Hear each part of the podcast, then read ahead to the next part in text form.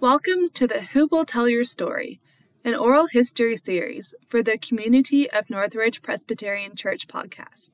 I am Savannah Shivers, the pastoral resident here, and I will be your podcast host. This podcast focuses on nine oral histories or life stories of the members of Northridge that centers on one topic speaking on faith journeys. Specifically, how faith journeys relate to God's work in members' past and present major life experiences. Everyone's faith journey is different because we are all unique. Some people have steady faith journeys where they always feel close to God, and some people have peaks and valleys in their faith journeys where they sometimes feel close to God and sometimes they do not. There is no right or wrong faith journey, there are just faith journeys. So, over the course of this podcast, we will hear nine different faith stories from nine different individuals. These individuals represent the rich diversity of Northridge members in terms of age, experience, and different identities. I believe that sharing one's faith story serves as a way to connect and get to know each other better and more deeply. It is also a way to help build community by getting to know people and their life stories. After all, the church is a community of unique and diverse people that comes together in fellowship to worship God. We are the church together, so let us learn about each other's life stories. Let's get started.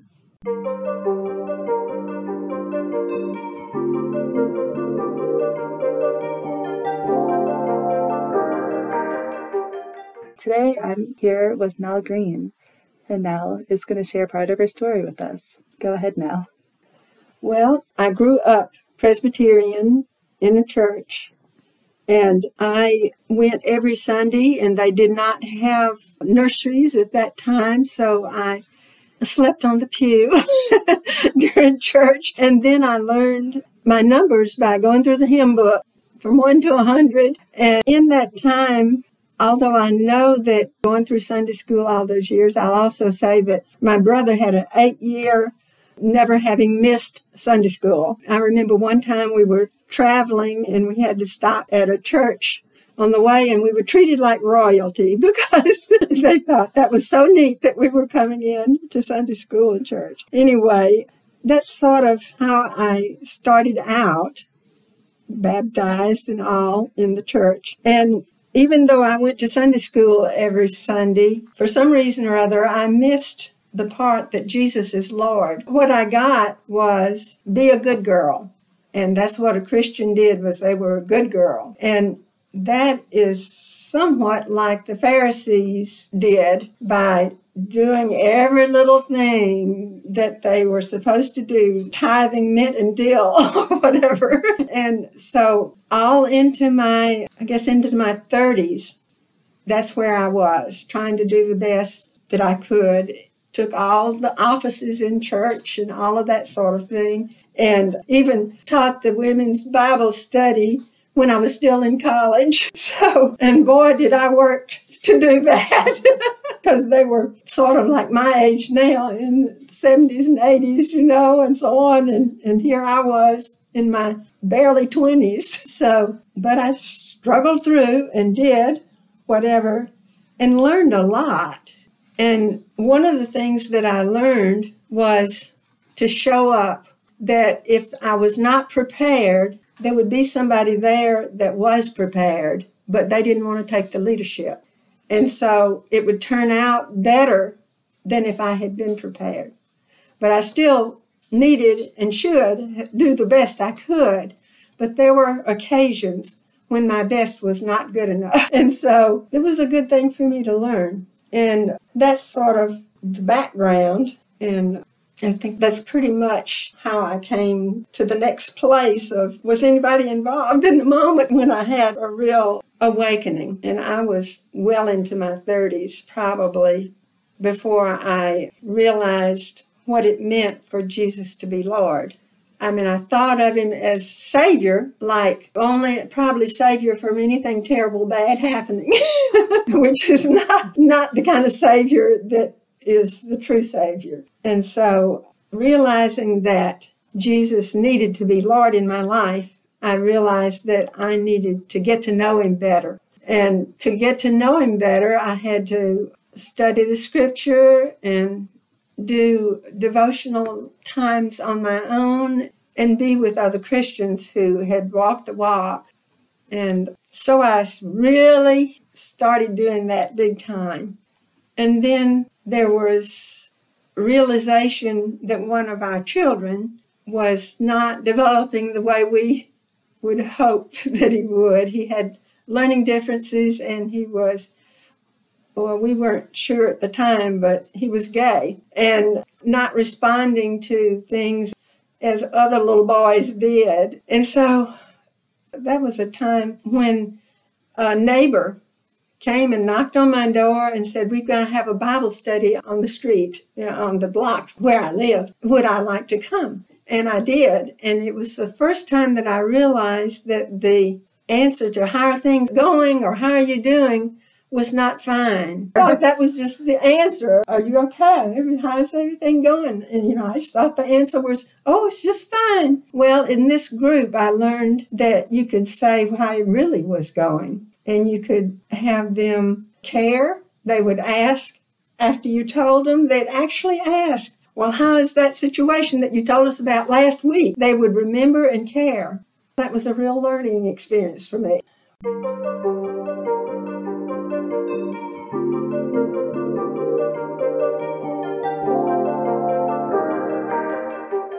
This was when the boys were like six and eight years old we put Charlie, the oldest one who is gay, in counseling, and that went on for a good while. But when they became teenagers, that was a time when I just did not know what to do.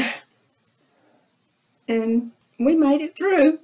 But when Charlie became, when he went off to college and he started signing his name, A.C. Green, what a relief. It was absolutely Charlie. And so that was a big relief. I didn't feel responsible anymore for anything but to love him.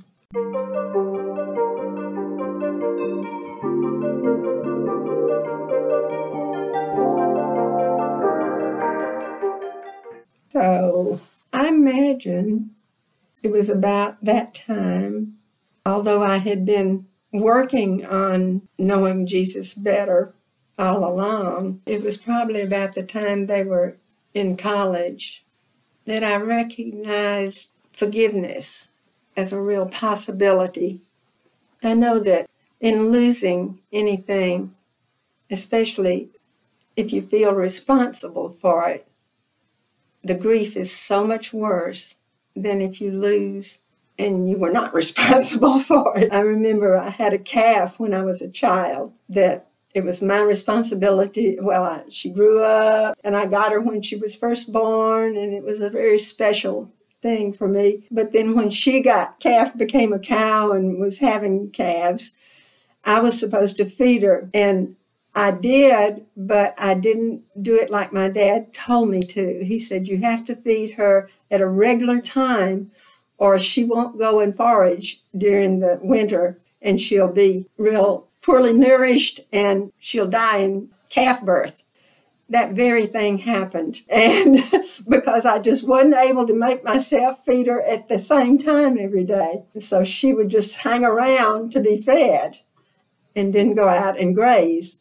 And oh my goodness, I grieved over that cow. And then I didn't realize it, it until I lost my parents when my dad died when he was 51 and my mother when she was 56. And it was a surprise to me that I didn't grieve over the loss of my parents, who I cared a lot more about than the calf. And then I saw the difference. I felt responsible for the death of the calf, and I did not feel responsible for the death of my parents. And that was a good thing for me to learn. Keep things where you don't need to feel guilty over. But at the same time, knowing that if I do my best and it's not good enough to make everything turn out right, that I have a Savior who forgives me. So I don't need to go around carrying guilt over anything longer than recognizing that I'm guilty, but I can turn it loose right then so that I can be clean and ready to serve. The next opportunity comes. because if you're weighed down with something that's in the past, you're closed off to what the future might be that the Lord wants you to do. So that was really good after I lost my parents. I was 23 when my mother died, and I was 18 when my father died. So I was uh, amazed that here I am, 81, still perking. I've been very blessed with good health.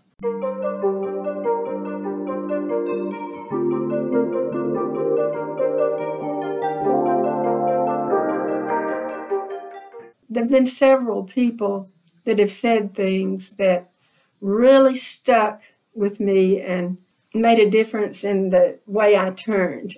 Manita Speaker was one, and she's the one that said something that made me know Jesus is Lord, which means that I should be obedient to Him. And I had always been a people pleaser. And actually, that was a gift that I was a people pleaser, and it made it easier, I think, for me to then become a God pleaser and not worry about whether everybody was pleased with me or not uh, so much.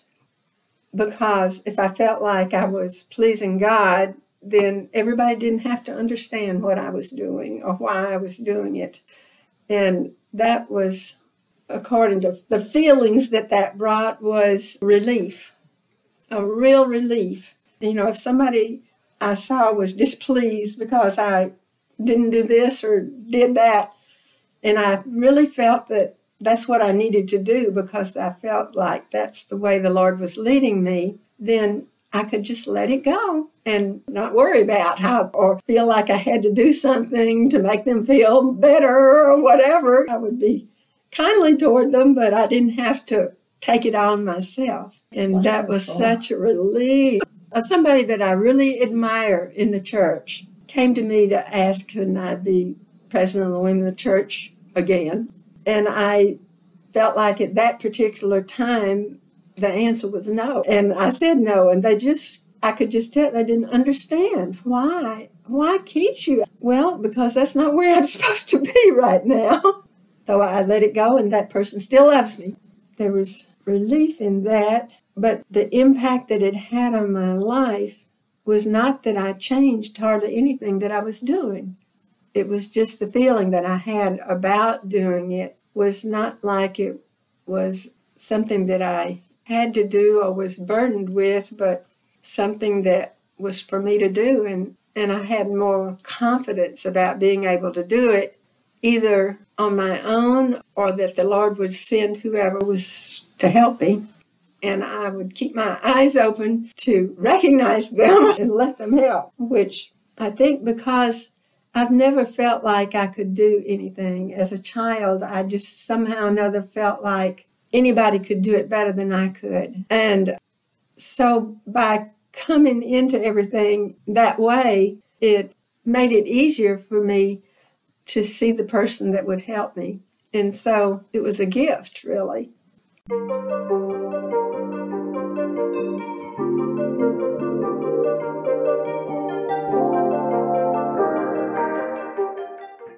Can totally trust that He will be there with me and that I can get through anything that comes and that I'll know what to do in the right timing.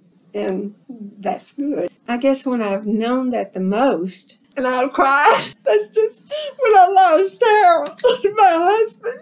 But I got through it beautifully. But I had 53 good years with him I have two boys that love me and I love them.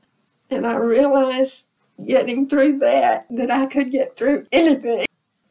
But that very year, he died in August, and I had already signed up to be president of Women Church again to teach Sunday school. And so, September, I was doing that. Plus, I had also signed up to kind of mentor an intern at the mm-hmm. church. There were several of us that were doing that. And all of those things were many, meaningful to me to do. And people would offer, oh, you don't have to do that because he had just died. But I needed to do it, so I did. And it was good. But there was one thing that I did let go of because I was doing it just because Harold was mission committee and I had already completed the part that I had taken on. But you know, you'd continue with the meetings the rest of the year. And the reason I took that commitment on was oh, because Harold was on the property committee and we could ride together over to the meeting. And I thought, that's not something that I need to keep on doing. I let that go. But otherwise, I continued doing the things that were meaningful to me to do. And it's good.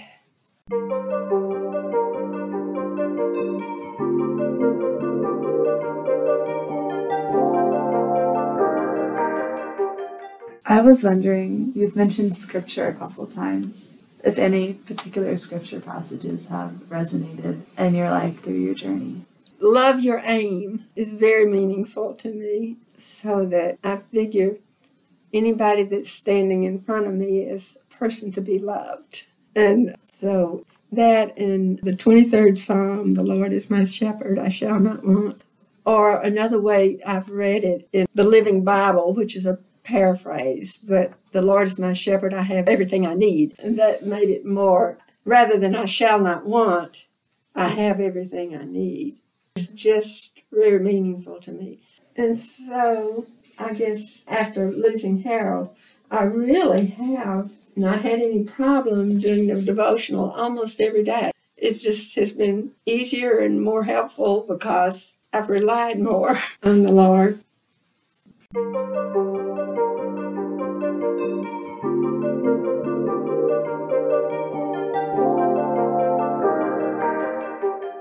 Well, how Joyful Noise started Kay Cox said that she would wanted to start a singing group when she retired. Well, she retired and she didn't start it, and it went on and on. I want to be in it when you do. I want. And then when I got off the deacons board, and I was taking Molly Todd and several other women to circle and to church and whatever. I asked Molly, would it be okay if we met at, her house because she needed to be carried places if we started the Joyful Noise group. And I went through the session and asked them, told them what I thought it would be. And they asked me at the session meeting, well, what's the name of it? And I had not thought of what the name of it was. And I said, but I thought, what the purpose of it was for anybody that wanted to sing, whether they were in the choir or could carry a tune in a basket or not. And so I said, well, it's the joyful noise unto the Lord, all ye land. We just stopped with the joyful noise. So we met for oh, at least five years at her house till she was no longer able to have us, really. And then we met at C.C. Young's for a while because we had some members that were living at C.C. Young. Now we meet at the church. So that's the history of it. It started in 2013. Isn't that something? It seems meaningful to the ones that come. And we start with the Lord's Prayer and we sing for 30 minutes and then we share joys and concerns and we end. Just less than an hour and has brought this group that's in there very close to each other.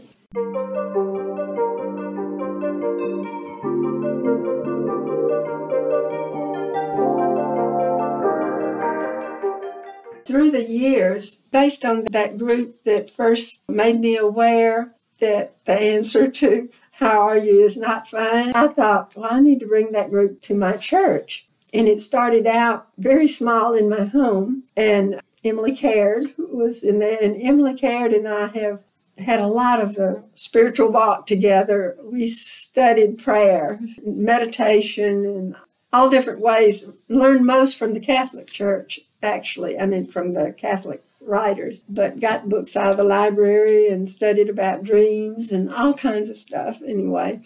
But all in seeking and searching. And that was much earlier, in, right after Emily came to Northridge, along in there a year, maybe she'd been there a year before we started doing all of that. Because of that group that met on my street, that Catholics started, but they welcomed all people from any denomination. And I decided to bring it to Northridge. I don't know how many different groups I started that were support groups at Northridge. Northridge had no support group type things, anything like that going. But since the 1970s, probably, I've had a group going. But there have been lots of different takes on how to approach being in touch with God, really. I mean, we had one where we took colors that would mean, well, it had a positive meaning, meaning and a negative meaning. And you chose a word, a positive and a negative, you know, in other words, like love and fear. And you would say why you chose that.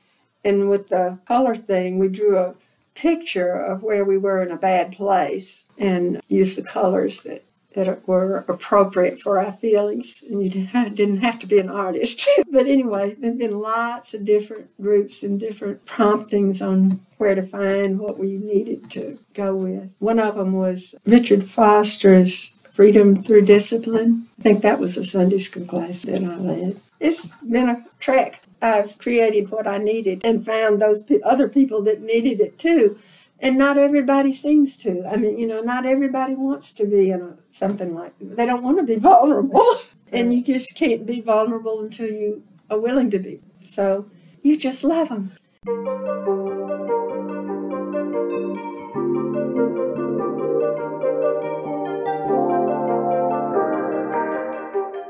I was able to live in my house alone for six years and I needed to do that to see that I could and take care of everything that went wrong with it.